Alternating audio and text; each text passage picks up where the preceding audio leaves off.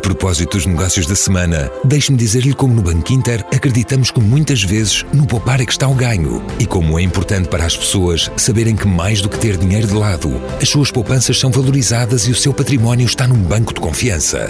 Por isso, se para si um bom negócio é ganhar a poupar, não deixe de procurar o banco que valoriza as suas poupanças. Banco Inter, patrocinador do podcast Negócios da Semana.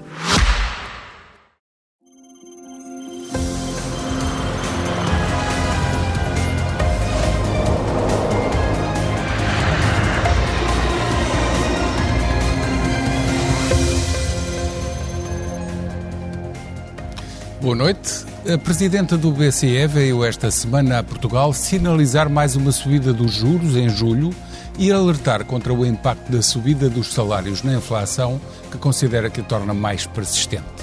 Cristina Lagarde sugeriu que os aumentos dos salários devem ser moderados, até porque a produtividade ainda é baixa. Mas Lagarde foi mais longe. No encontro de banqueiros centrais em Sintra, pediu mesmo aos governos para acabar com os pacotes de ajuda às famílias e às empresas, porque estes também estão a tornar a inflação mais resistente. Marcelo Rebelo de Sousa demarcou-se completamente destas afirmações e criticou os banqueiros centrais, recomendando cuidado com o discurso público. Também o Ministro das Finanças alertou para o impacto da subida dos juros do BCE na situação das famílias, nas empresas e nas contas do Estado. Até o líder da oposição, Luís Montenegro, reagiu indiretamente, dizendo que a economia portuguesa ganha mais em arriscar uma subida de salários. Já o governador do Banco de Portugal quer mais previsibilidade na política monetária, mas não se demarcou das polémicas declarações de Christine Lagarde sobre os salários e os pacotes de ajuda às famílias. Vamos debater estes temas, convidados para a conversa e para o debate, se for o caso, nos estúdios da SIC em Passo de Arcos, António Nogueira Leite, economista, gestor, foi secretário de Estado das Finanças e vice-presidente da Caixa Geral de Depósitos. Também João Confraria, economista, professor universitário, neste caso da Universidade Católica. E em direto dos estúdios da SIC em Matosinhos, Luís Aguiar Conraria, economista, professor da Universidade do Minho. Meus senhores, obrigado a todos pela vossa presença. Vou começar por si, Luís. O que é que achou das declarações de Christine Lagarde, nomeadamente sobre a necessidade de subida dos juros? Sinalizou mais uma subida e, entretanto, foi dando recados dizendo que uh, a subida dos salários está a pressionar a inflação e a torná-la mais resistente ou persistente. Como é que achou estas declarações? Bem, eu achei essas declarações uh, normais.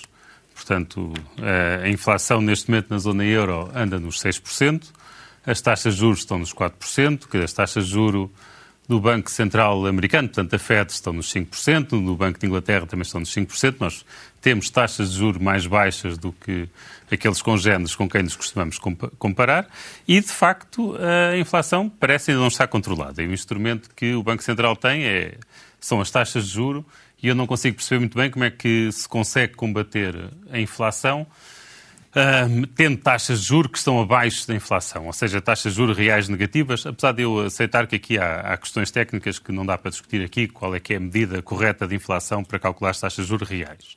Mas, de qualquer forma, uh, concordo com, com essa ideia de que a Europa precisa de ainda aumentar as, as taxas de juros. Quando nós falamos dos salários, nós temos de perceber que Christine Lagarde não está a falar para Portugal. Uh, aliás, em geral, ela não está a falar para Portugal, está a falar para a Europa. Uh, e nós, na zona euro, temos uma situação que é muito diversa de país para país. Uh, aliás, isto é um dos sintomas de que nós não estamos numa zona monetária ótima. E, portanto, uma política monetária que é igual para todos os países, mas a zona euro convive com taxas de inflação de 2% no Luxemburgo, 2,9% aqui em Espanha e de 12,3% eh, na Eslováquia. Ah, quer dizer, ah, nós não podemos estar a.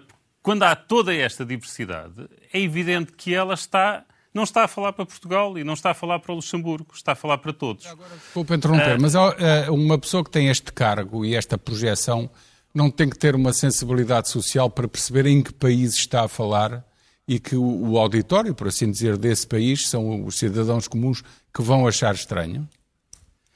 Na minha opinião, não. A função dela é manter a taxa de inflação nos 2%. Ela está a falhar miseravelmente nessa função. Estamos há vários meses com inflações muito acima dos 2% de meta. Portanto, o que ela neste momento tem é de mostrar que, que está a corrigir o erro, Portanto, o Banco Central Europeu reagiu tarde demais, demorou muito tempo a perceber que esta inflação é, era persistente. Aliás, Portanto, neste Lagarde, momento, precisa... ainda há um ano e meio dizia que a inflação seria passageira e que nem iria aumentar os juros, e depois acabou por ser quase obrigado a aumentá-lo. E, e, com a certeza que eu há um ano e meio terei estado aqui a dizer que, que não acreditava nisso. Quer dizer, não sei se, não sei é verdade, se fui é convidado concretamente neste programa ou não, mas noutros. Estivemos uh, aqui, sim, todos. Sido. Uh, e, portanto, ela estava errada nessa altura, mas neste momento está certa. Quer dizer, neste momento as taxas se calhar, são mais altas do que, se, do que ou, ou, terão de chegar a um nível mais alto do que teriam de chegar se ela tivesse começado mais cedo. Mas, dito isto, eu acho que este é o ponto mais importante, é que a política monetária tem de ser igual para todos os países. Mas os países são diferentes uns dos outros. E o que vai permitir a cada país diferenciar-se de um outro país é a política orçamental. Uh, e aí é que eu acho que ela se está a meter no que, no, que não, no que não deve, quando apela aos governos generalizadamente para reduzirem os apoios que estão a dar às economias. Uh, eu não sei se quer que aprofunde já este ponto. Não, eu, eu, já agora ia só pedir-lhe para acrescentar, mas a própria política orçamental, no que diz respeito ao aumento de salários, nomeadamente da função pública, de institutos públicos e de, de, dos ministérios, também já está a contribuir para a, a, tal pressão dos salários sobre a inflação. Portanto, isso aí é, é política orçamental. Portanto, pode ser criticável do ponto de vista político. Mas, mas aqui, o... sim, pode ser criticável. Agora, ela não tem é muito a ver com isso. É? Dizer, da mesma forma que eu acho que ela deve ser surda em relação àquilo que uh, que, sei lá, que Marcelo Rebelo de Sousa disse, também, nós também podemos, na nossa política interna, não ligar muito ao, ao que ela diz. Portugal é um país soberano ainda e as políticas orçamentais são nossas, desde que dentro de um determinado quadro europeu. E ela, quando fala em países que têm políticas eh, orçamentais expansionistas de, de, forma excessiva, quer dizer, Portugal claramente não é o caso, nós temos, estado a nós temos vindo a reduzir o déficit. Nós, se, se quisermos, em 2023 temos um excedente. Portanto, nós claramente não cabemos nesse ponto. E se ela quer, de facto, ter um discurso para todos os países de contenção orçamental, portanto, eu aqui estou a criticá-la, e acho que se ela quiser ter um discurso para todos os países de contenção orçamental, então ela tem de falar daquele que é o programa que existe à escala europeia de estímulo orçamental, que é o PRR. Claro. Esse sim é um programa de investimento massivo uh, a nível de toda a Europa, de expansão de, de despesa pública, feita à custa de, de dívida pública europeia, ou também, e isso também está a pressionar os preços em alta na zona euro. Portanto, se ela quer criticar políticas orçamentais, critique, critique generalizadamente, então critique essa. Critique essa, que essa é que se aplica a todos os países. E que proponha, por exemplo, uma extensão do prazo. Em vez de estarmos aqui à pressa a gastar dinheiro, uh, que obviamente depois, quando se gasta dinheiro à pressa, é dinheiro mal gasto, com, pouco, com pouca seriedade, sendo feito pouca vigilância sobre a forma como ele é gasto, e claro, gasto à pressa tem, tem, tem intenções inflacionistas. Ele, se quiser falar numa política orçamental europeia, faço de, falo, falo, dessa, que essa de facto é à escala europeia. A cada país, e lamento, cada país toma as suas decisões e nós podemos discutir qual é a política orçamental adequada para Portugal.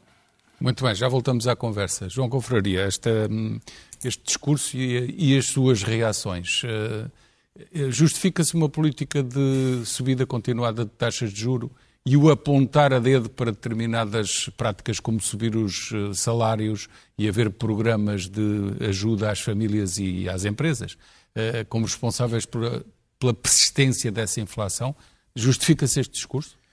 O Banco Central Europeu está obrigado, por lei e pelos tratados, a manter a estabilidade do nível de preços. A única coisa que aí poderia estar em discussão é porque é que se entende como que 2% é a estabilidade do nível de preços. Isso resultou de uma decisão do Banco Central Europeu. A última versão foi de há dois anos, eh, de julho de 2021, faz agora dois anos, e no fundo, basicamente alinha o entendimento daquilo que é a estabilidade do nível de preços com aquilo que o, os Estados Unidos também fazem. Quer dizer, assim, estabilidade do nível de preços é ter 2%. E aí pode-se dizer, é 2% e porque é que não há ser 3%? Isso for, é entendido for... que é um ponto intermédio entre aquilo que é o chamado saldo da economia, que há alguma inflação, e o evitar da depreciação da moeda para não, eles, eles, para não eh, deteriorar os termos de troca, por assim dizer. Eles, de uma forma geral, o Banco Central Europeu explicou como é que chegou a essa, a essa conclusão dos 2%, da mesma forma que o Banco Central americano chega, como é que chega a essa conclusão dos 2%, mas de facto há uma explicação qualitativa. Julgo que esta intervenção dela vai no sentido de dizer que não estão a contar rever o limite dos 2%.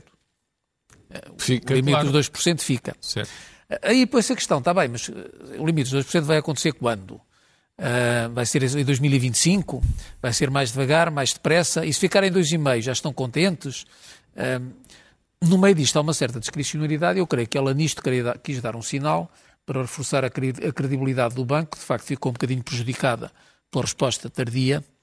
Também não sei se a resposta tardia não foi propositada para aproveitar aqui um desfazamento entre o aumento, das taxas, entre o aumento dos preços e, portanto, o aumento da receita fiscal e o correspondente aumento da taxa de juro. E esse desfazamento permitiu a muitos países, como o nosso, reduzir o peso do, da dívida no PIB. Uh, não sei se, numa perspectiva, numa perspectiva de conspiração, uh, não sei Mas se, não sei se a reação um... tardia do Banco Central Europeu uh, não foi propositada essa, para... Essa sua teoria é muito interessante, mesmo muito interessante, deixa a descoberta a parte em que a própria se comprometeu, e Mário Centeno em Portugal, dizendo que achava que a inflação era temporária. E isso fica na nossa tá bem, memória. Mas isso faz parte da retórica do discurso público. Agora, essencialmente, podiam estar... Olha, a inflação é temporária, ainda por cima levamos aqui uma boleia. Mas, portanto, eu acho que, este, em primeiro lugar, o que, o que ela está a dizer é que os 2% são sagrados, uh, embora não se comprometa muito com o cenário de ajustamento. Eu, eu, em relação à questão da política orçamental, eu concordo com o que foi dito, uh, mas com, com uma qualificação. Há, de facto, opções de política orçamental que prejudicam a, flexibilidade de ajustamento dos mercados. E prejudicar a flexibilidade de ajustamento dos mercados é uma coisa que reforça a inflação e dificulta a descida de preços. Um, depois a outra questão é que o PRR de facto não, não parece que seja um problema de política orçamental. O PRR é um problema de política industrial uh, e isso leva, leva à discussão. Mas, mas, mas acaba por ser desviado esse dinheiro, entre aspas, para muitos outros fins que não propriamente fomentar não, um o... setor ou a atividade industrial tem muito mais. Tá bem, mas esse é um outro problema que é o, são as condições de formulação de política industrial na Europa que são um bocadinho diferentes destas questões de política monetária. Certo. E acho que convinha que mantê-las separadas, até porque até há pouco tempo política industrial era um bocado pecado. Quem falasse de política industrial via a família ser insultada uh, e agora com a mudança de posição dos Estados Unidos já voltou a ser possível falar outra vez de política industrial. Uh, embora aqui, e de facto julgo que é um, um dos problemas básicos da Europa, é que a política industrial americana é concebida num quadro geopolítico coerente. Uh, na Europa nós temos uh, um problema que é a política industrial em si mesma é uma competência das instituições da União Europeia, mas as questões geopolíticas são competências dos governos nacionais, nomeadamente as questões de defesa. E, portanto, temos dificuldade em articular um programa coerente e o PRR é uma, vítima disso. Porque o próprio PRR, pois, depois, dentro da política industrial, fomenta uh, setores ou tecnologias não experimentadas o, como os hidrogénios PRR, e outras coisas. Não, depois o PRR, Levava-nos a uma outra grande... Depois o PRR tem um outro problema que é, uh, mesmo admitindo que seja definido por objetivos europeus, isso não quer dizer que o que é melhor para a Europa seja, uh, não, não, seja bom para Portugal, que é, embora a interpretação, por exemplo, que se faz do PRR daquilo que é resiliência, enfim, vale o que vale. Uh, mas isso significa que muitas vezes, e nota-se muito nas tensões que há com as PMEs, o desajustamento entre os interesses das empresas portuguesas e aquilo que está no PRR. Certo, é, uh, mas, é muito portanto, grande esse mas, voltando, mas para concluir em relação a este discurso, voltando a esta questão, e às reações, eu acho, que, reações? eu acho que ela fez aquilo que devia, não, ela, ela tem um mandato a cumprir, como Presidente do Banco Central Europeu e está condicionada por aquilo que a lei diz, a lei e os tratados, neste caso, dizem que são os objetivos do Banco Central Europeu. E, portanto, não vejo grande surpresa naquilo que ela diz. Acho que ela, acho que ela fez aquilo e disse aquilo que se esperava que ela dissesse. Não te, foi politicamente insensível, é capaz de ter sido. Uh, mas ela... Politicamente e socialmente, já agora. Sim, mas isso, isso aí depois também, as, as respostas também dependem de país para país. Uh, uma coisa que se nota muito, aliás, na intervenção do Presidente da República, mas também na intervenção de todos os dirigentes políticos, é que há, está de facto a, a, acontecer uma coisa em Portugal que já se notou quando a inflação começou, e que é uh, o facto da nossa sociedade não aceitar o risco. Nós já estamos muito além do estado de providência. Já não estamos a falar do risco de desemprego, do risco da doença. A nossa sociedade não, não aceita o risco de inflação. Isto tem razões, provavelmente eh, acontece porque as famílias têm muitos custos fixos e, portanto, ou, muito, ou, custos que entendem como fixos e que, se as famílias vão mexer neles, isso altera uma, uma, uma altera, provoca uma alteração muito grande do seu nível de vida. É literalmente mudar de um nível de vida para outro. Uh, e como as famílias entendem esses custos como fixos, qualquer alteração de preços uh, é um risco muito grande para o seu modo de vida. Uh, Mas tem, os... tem, dados objetivos como pessoas a, terem que deixar as casas porque não conseguem pagar as prestações. É uma alteração muito grande para, para o seu modo de vida. E aí todos os partidos parecem estar de acordo em gastar dinheiro para reduzir o risco que a inflação e outras, outros fenómenos económicos conduzem às famílias. Pacote ajudas Isso, às famílias as rendas e outros claro. temos estado a fazer. E isso é uma coisa em que devemos pensar, que é uh, qual é o dinheiro que estamos dispostos a gastar para isso. Mas isso não é um problema da senhora Lagarde, isso é um problema de cada, de cada governo nacional. Mas ela foi muito clara ela... a dizer reduzam lá isso. Como? Ela foi uh, muito clara a dizer... Pode fazer sentido o que ela disse, no sentido, não de que ela estava a interferir na política orçamental, mas no sentido de dizer que há medidas de política orçamental que reduzem a flexibilidade dos mercados e, portanto, reduzem as possibilidades de ajustamento dos preços. Certo. É, nesse sentido, é razoável económica. o que ela disse. Já voltamos à conversa. Eu diria que a senhora Lagarde às vezes mostra uma sensibilidade social que é do tamanho de uma ervilha ou de um bago de arroz, mas é, é uma observação minha, só me vincula. António Nogueira Leite, o que é que diz destas declarações, do que aconteceu em Sintra no Fórum Anual de Banqueiros do BCE. E não só, vieram os da, da Fed, do Banco de Inglaterra, do Banco do Japão, os habituais, mas que são os mais importantes do mundo, e depois este conjunto de declarações da Sra. Lagarde. Boa noite. É, eu acho que o essencial até já foi dito aqui nesta à volta não, da mesa. Queremos ouvir a sua uh, opinião. Eu, eu, penso que, uh, e a pegar em alguns pontos uh, em específico, uh, eu acho que há um ponto importante aqui sublinhar, e aí nisso estou completamente de acordo com o Luís Aguiar Conraria, que é, ela é Presidente do Banco Central Europeu. Ela pode estar em Sintra, mas ela, enfim, o que ela diz em Sintra é ouvido em todo o mundo, nomeadamente em toda a zona euro. Ah, e, portanto, claro. ela não está a falar especificamente para Portugal, até porque provavelmente não conhece em detalhe a situação portuguesa. Uh, e, e, portanto, algumas reações em Portugal. Aliás, as reações, eu só não ouvi a iniciativa liberal, não sei se falaram, mas são todas muito parecidas. Portanto, todos têm basicamente a posição do Presidente Marcelo. O Chega não ouvi, mas deve ter, não é? Uh, o, depois do PSD até ao PCP, todos tiveram a mesma posição. Uh, com exceção do Ministro das Finanças, que teve de ter uma postura mais institucional, porque está sentado com ela no Ecofin e tem que prestar contas.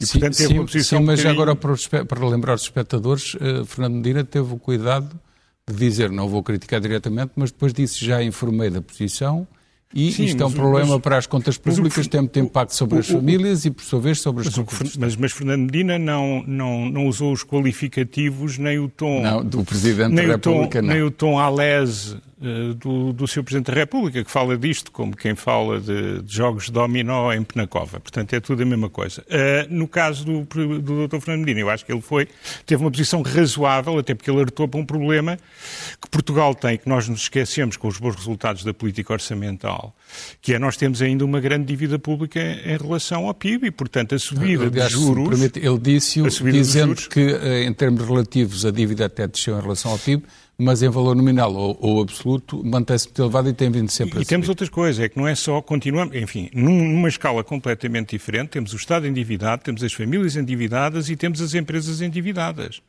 Quer dizer, não estão com o grau de alavancagem, como se diz na gíria, que uh, estavam em 2011, longe disso, mas não temos, eh, enfim, robustez de capitais próprios das empresas, como tem algumas das, das economias que concorrem diretamente connosco na zona euro e noutros mercados. Portanto, uh, há aqui um problema para Portugal e para todos os outros países que não têm, que têm uma situação financeira mais débil. A nossa situação está muito melhor, mas não é uma situação forte.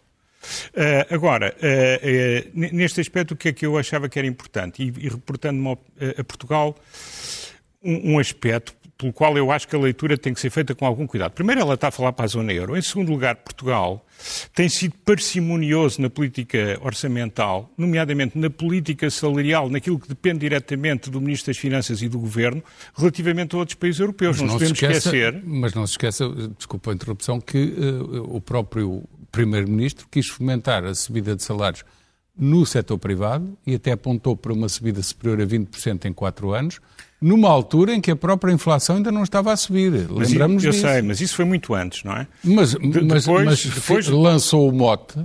Certo, mas isso foi antes de, antes de qualquer um de nós, eh, daqueles que, quando o Banco Central Europeu, e é preciso em relação ao Banco Central Europeu dizer uma coisa, é que a direção política do Banco Central Europeu desvalorizava a inflação.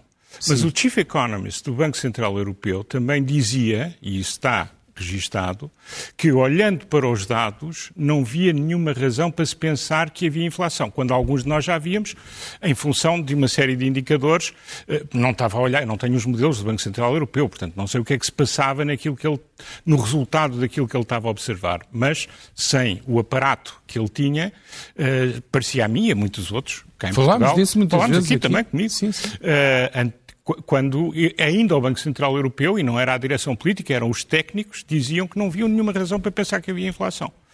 Uh, agora, o que eu, uh, relativamente a isso, o que é que é importante aí? Não se esqueça da questão dos salários não, não, mas e eu dos já pacotes vou. de ajuda. Eu, eu já vou. É que Portugal teve inflação nesse ano e, o, uh, e não houve nenhum ajustamento ao longo do ano 2022. Portanto, parece que aquela percepção de que não, havia, não ia haver inflação foi resistente aos dados que mostraram que a inflação foi subindo ao longo do certo. ano. E houve perdas reais muito significativas para muitos trabalhadores, nomeadamente na administração pública, com exceção daqueles que têm salários mais baixos, como é natural e adequado.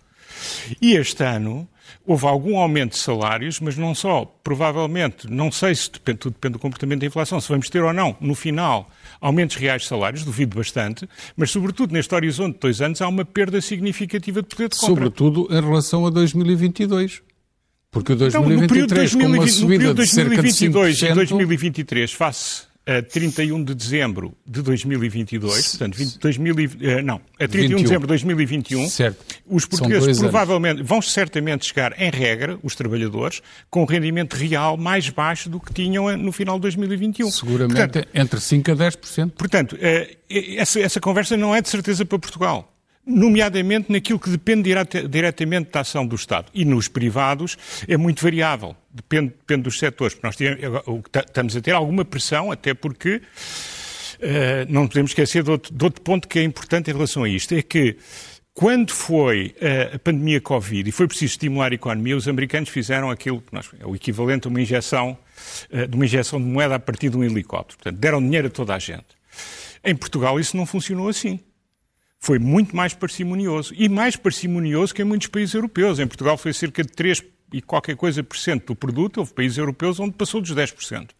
Portanto, uh, nós, Mas agora na crise da, do nosso orçamento... Agora na crise, crise da energia COVID, já houve uma entrega direta de alguns cheques. Sim, que está a decorrer eh, Mas agora. isso já foi a seguir. Certo. E o PRR? O PRR foi a resposta europeia eh, que obviamente como tem que ser consertada e como havia ali um mecanismo que, que bem tinha alguma mutualização, etc., demorou bastante tempo a ser concretizada. O PRR era para resolver o problema da pandemia, quando ele, quando ele começou. Era a resposta europeia à pandemia através do investimento. Foi assim que ele foi anunciado, foi assim que ele foi inicialmente discutido. Por isso eu, eu estou de acordo com a ideia que foi aqui lançada, que nós neste momento não precisamos do PRR para, para estimular a economia. A economia está suficientemente estimulada. E, portanto, o PRR, provavelmente até para que fosse a prazo mais transformador e, mais, e com mais impacto na capacidade da economia crescer mais no futuro, portanto, mais bem aplicado, eu sou acho uma ótima ideia aquilo que foi referido de, se calhar, fazê-lo durante mais tempo. Por um lado, porque tem menos pressão em termos da procura agregada neste momento, diluí-la-ia, e depois, porque e, em e termos ter micro, para aplicar com mais micro permitia, permitia uma, eh, uma melhor gestão. Portanto, eu acho que esse, esse ponto é importante. Relativamente ao Banco Central, e depois há um outro aspecto aqui que, é, que nós temos que perceber, que, são, eh, que é aquela, aquela questão que o João estava a falar, uh, que é, uh, neste momento, na sociedade portuguesa, uh, o seguro da providência pública, digamos assim, passou a ser extensível a todas as áreas. Porque, basicamente, nós achamos que devemos apoiar as pessoas se há desemprego, se as pessoas são bastante pobres, e por isso eu e a generalidade dos economistas, pelo menos os mais académicos, nós defendemos sempre uh, apoios que sejam, desculpa o anglicismo, targeted, portanto, dirigidos às pessoas que têm menos dinheiro. Foi por isso que eu, por exemplo, uh, não, enfim, não defendo a política do IVA zero, porque ela atinge pessoas que não precisavam, não precisavam desse apoio. Também Portanto, há aqui um desperdício aqui, de recursos públicos, também falámos aqui disso na altura. Agora, uh, o, o, que eu acho é que devemos temos que continuar a concentrar nesses e, portanto, aquele, os mais desfavorecidos têm que continuar portanto, a ser. Não ao acabar esses pacotes de ajudas. Não, não agora, o que eu acho altamente, altamente, uh, cri, uh, enfim, questionável é que qualquer família que está muito endividada porque comprou a casa dos seus sonhos, tenha que ter o Estado a correr como seguro agora que os juros estão a subir. Primeiro, mais uma vez, os testes de stress não eram propriamente testes de stress, portanto, eram testes de stress suave. Porque nós não estamos com taxas de juro numa perspectiva histórica, até das pessoas que estão neste momento na banca, que eles não tivessem conhecido. Basta andar claro. 10 anos para trás e elas eram bastante mais elevadas. Por outro lado, uh, o Estado não pode resolver esse problema. O Estado tem que acudir àquilo que são os problemas sociais. O Estado tem que ajudar os que menos têm e tem que ajudar aqueles que, mesmo tendo, têm situações catastróficas Portanto, ou, ou, de incapacidade. Na, há alguma razão no que disse Cristina Lagarde sobre esses programas de ajuda? Não, mas não, porque o Governo, Embora eles o governo seja, está a fazer relativamente não se devam eliminar O Governo está a fazer relativamente Na parte que diz respeito às rendas que atingem... Não, mas vocês, vocês têm aqui comentadores importantíssimos que todos os domingos pedem que se dê mais dinheiro às famílias que não conseguem pagar a hipoteca. E temos o PSD a dizer o mesmo, portanto, à direita e à esquerda. Não, o governo, curiosamente, forma, Luís Montenegro portanto, até veio dizer que era melhor arriscar a aumentar. Não, eu acho que se há alguma coisa, Lagarde falou para o PSD, falou para o PCP, falou para o Chega, porque os, enfim, talvez não valha a pena, mas uh, falou para o Chega, porque eles gastam muito que o Estado gaste dinheiro com as pessoas, falou também uh, para, para o Bloco, para o PSD e para o Presidente. Ela não falou para o governo, porque o governo tem sido relativamente parcimonioso aqui. Agora, é evidente que ela não falou para nenhum deles. Ela falou para a Europa e ela falou para os mercados internacionais. Uh, Luís, uh, já agora só uh, o pormenor, Mário Centeno não se demarcou. Não disse que concordava, mas também não se demarcou destas declarações sobre a questão do impacto dos salários e do fim dos programas de ajuda. Só disse era que gostava que houvesse mais eh, previsibilidade na política monetária, no sentido de saber o que é que vai acontecer, mas ele, na verdade, fica colado às decisões. Até pode votar contra, porque depois lá dentro cada um vota como entende e ele é considerado entre as pombas na gíria do, dos banqueiros centrais. Portanto, não gosta muito de subir juros, mas na verdade pode, lá dentro até pode votar contra, mas ele não se demarcou do que disse Lagarde e uh, acabará por ficar sempre corresponsabilizado por uma nova subida dos juros. Como é que vê a posição dele e como é que vê o, o, a, a, quase certeza de que em julho voltam a subir os juros? Uh, bem, vamos lá ver. A quase certeza de que em julho voltam a subir os juros, isso é o que o Centeno quer, não é? Portanto, o Centeno quer previsibilidade. Ora, ela já anunciou que em julho vão subir os juros, portanto, mais previsível do que isto não há. Uh, portanto, nesse aspecto, previsibilidade, eh, pelos vistos, temos-la. Uh, ele se calhar, gostava, se calhar gostávamos era de que a previsibilidade fosse outra, mas, uh, mas o anúncio, o pré-anúncio de que vai subir as taxas de juros, isso realmente aumenta a previsibilidade da política monetária. Isso é bom. Isso é bom. Quem for hoje pedir um empréstimo à habitação e estiver a negociar com o seu banco a taxa de juro, se estiver a escolher uma taxa de juro variável, já sabe, possivelmente irão subir nos próximos meses. É bom. É bom que saibam e é que tomem as suas decisões com base nisto. O que, o que seria absurdo era ela fingir que não ia subir as taxas de juros para depois daqui a um mês subir e apanhar as pessoas de surpresa que, entanto, se endividaram com base num determinado quadro macroeconómico. Uh, depois, quanto ao que Centeno acha sobre os salários, ele concorda, porque ele ainda, ainda há muito poucos meses, se calhar algumas semanas, ele criticou o aumento, aquele aumento de 1% dos funcionários públicos, aquele aumento extraordinário aumento de 1% extraordinário, dos funcionários sim. públicos. Portanto, ele tem criticado uh, esse tipo de medidas, ele tem também apelado à, à contenção salarial. Eh, portanto, ele agora pode ter ficado calado por se ter apercebido que havia este barulho todo e não fazia sentido, e, e eu, até, eu percebo isso, não faz sentido agora ter aqui o, banco, o governador do Banco Central Português a, a responder ao Presidente da República. Pronto, e, portanto, acho que ele se deve preservar. Uh, agora, acho que, de facto, concorda. Uh, eu, eu, gostaria só de, de, responder, se fosse possível, a um argumento de, uh, do João Confraria relativamente à, à, meta dos 2%. Porque é que é 2% e não outra, e, e não outra taxa? Eu, eu, penso que aqui a questão, claro que os 2% é arbitrário, podia ser 1,5%, podia ser 2,5%, eventualmente até podia ser 3%. mas isso é uma coisa. Outra coisa é rever a taxa, é rever a meta numa altura de crise. E, se há, e a pior coisa que pode existir quando estamos a combater a inflação é as pessoas deixarem de acreditar no Banco Central. E, as, e, e, e a generalidade do, dos agentes económicos uh, passar, uh, portanto, deixar de considerar que, que as metas de inflação do Banco Central são credíveis. E, portanto, a ideia de rever em alta a meta da taxa de inflação numa altura em que estamos a combater a inflação pode dar uma certa ideia de laxismo que iria prejudicar o próprio combate à inflação via Uh, via descredibilização das políticas monetárias. Já, Penso já até agora, que João Confraria concordará com Agora só mais um dado para comentar, que é uh, a própria vice-presidente do FMI esteve em Sintra logo no primeiro dia disse, atenção, que se estão a subir muito rapidamente as taxas de juros, para alguns países, ela não disse que seria generalizada, mas para alguns países poderia haver uma crise financeira, nomeadamente os mais expostos à dívida. Eh, e, portanto, o que ela estava a dizer é, tenham lá cuidado, não aumentem isto tão rapidamente quanto parecem estar a querer. O que é que acha ah, disso? E já, e, já, e já assistimos a isso, não é? já assistimos a corridas aos bancos e já vimos a Europa preocupada com as taxas de juros. Há, há um ano estávamos aqui a discutir a possibilidade da fragmentação das, uh, dos mercados no que toca à dívida europeia. Portanto, esse perigo existe, não, não há volta a dar. E o perigo de uma recessão na Europa, com a Alemanha em recessão e com a zona euro numa recessão? Os complicados de decisão tenham isso em consideração. Agora, esse perigo, evidentemente, que existe. E, e, o perigo de recessão na Europa, também decorrente da. Perigo não, já há, já há uma recessão na zona euro. O agravamento dessa recessão. Ora, cá está. Isso, isso, isso Deixe-me aqui aproveitar isso para, para bater num outro ponto. Peço-lhe é que seja breve, que estamos quase no fim, mas diga, diga. Ok, então pronto. Então esse perigo existe e, de certa forma, é quase inevitável. O objetivo do Banco Central Europeu é, de facto, reduzir a procura uh, e, com isso, levar a, uma, uh, levar a que a inflação baixe. Isso é, isso, usando linguagem normal, quer dizer recessão.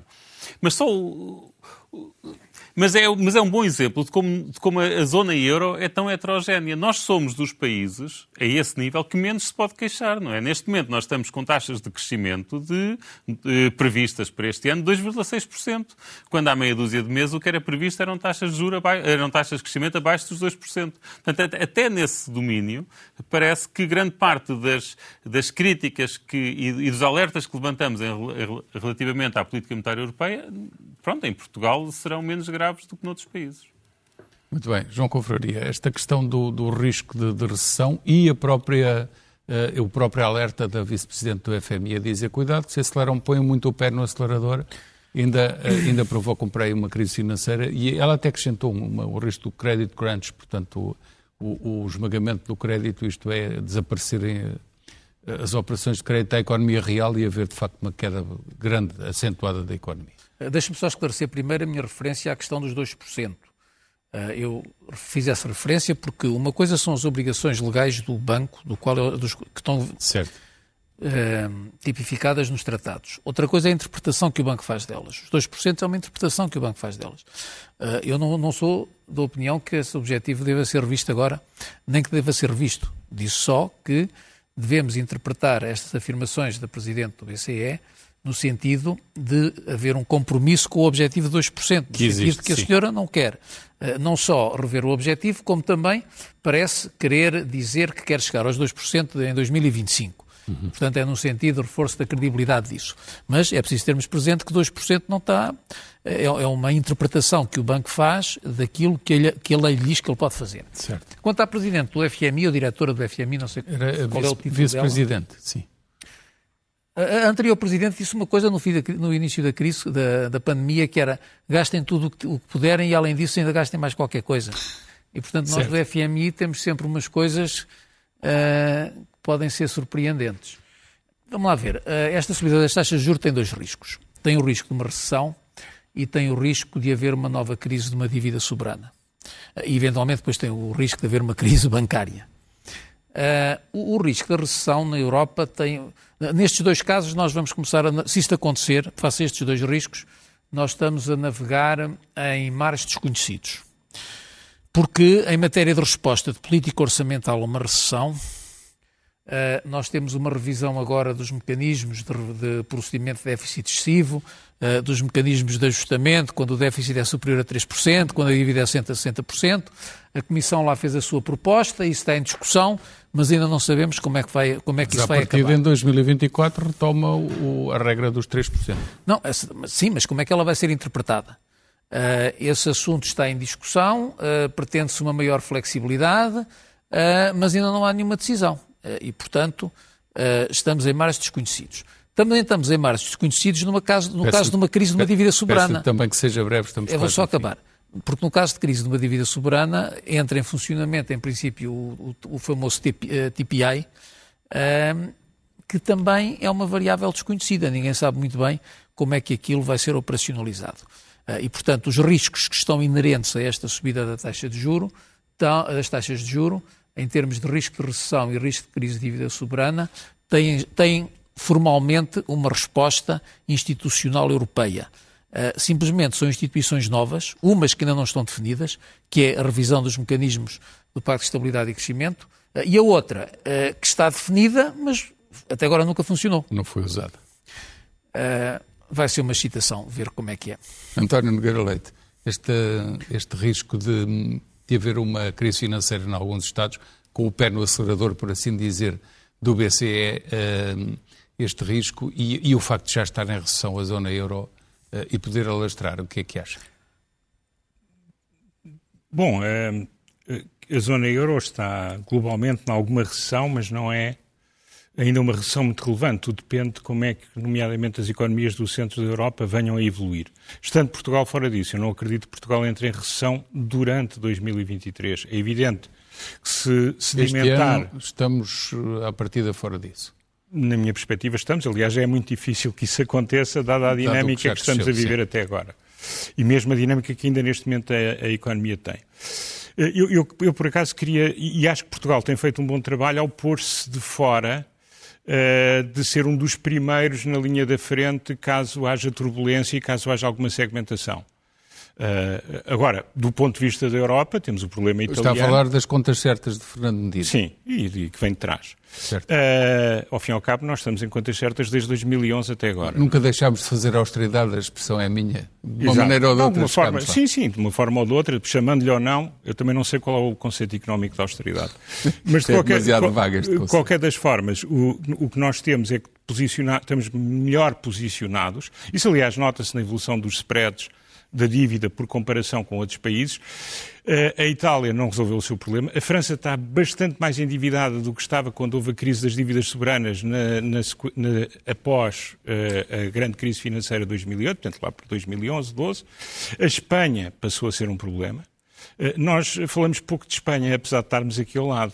Passou a ser Enquanto um problema. Portugal baixou a dívida, a Espanha tem crescido muito menos e tem neste momento eh, uma dívida em percentagem do PIB que aumentou nos últimos anos um, muito, eh, enfim, mais de uma dezena de, de pontos percentuais.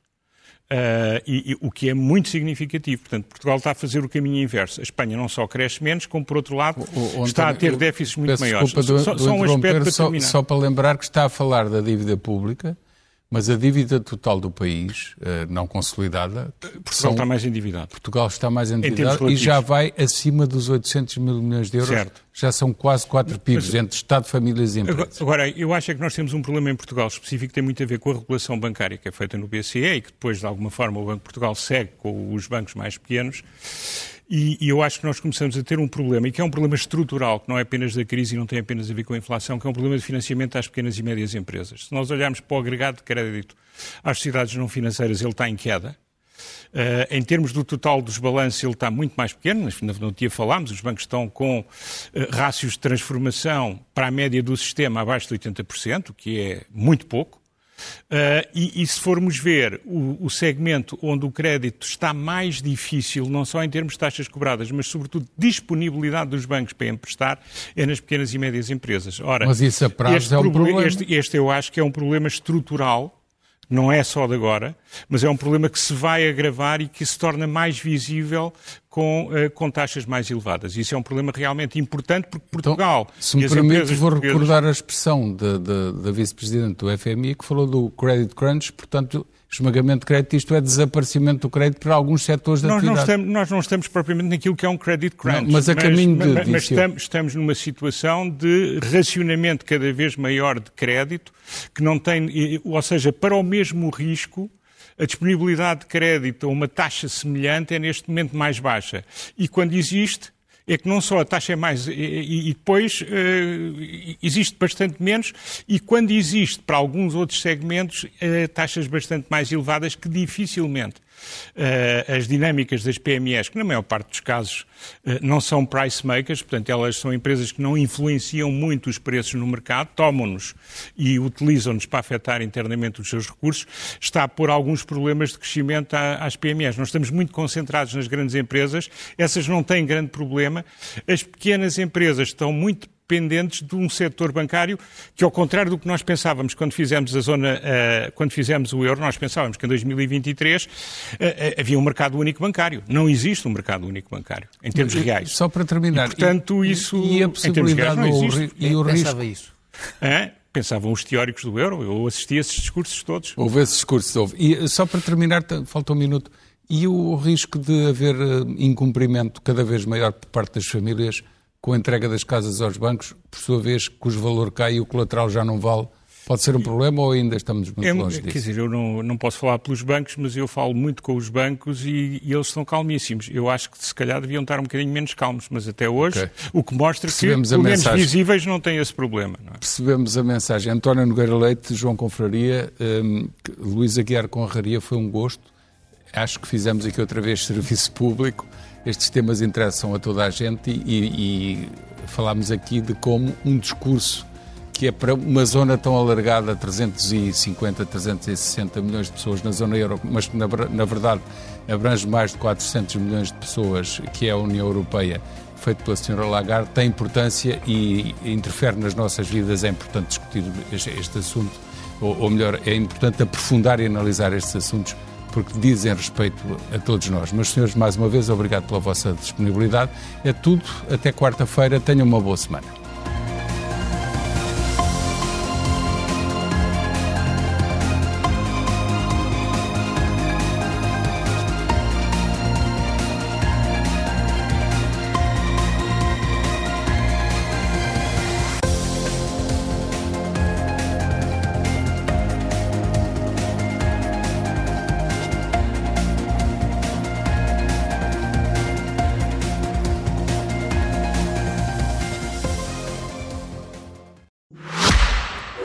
Propósito dos negócios da semana, deixe-me dizer-lhe como no Banco Inter acreditamos que muitas vezes no poupar é que está o ganho e como é importante para as pessoas saberem que mais do que ter dinheiro de lado, as suas poupanças são valorizadas e o seu património está num banco de confiança.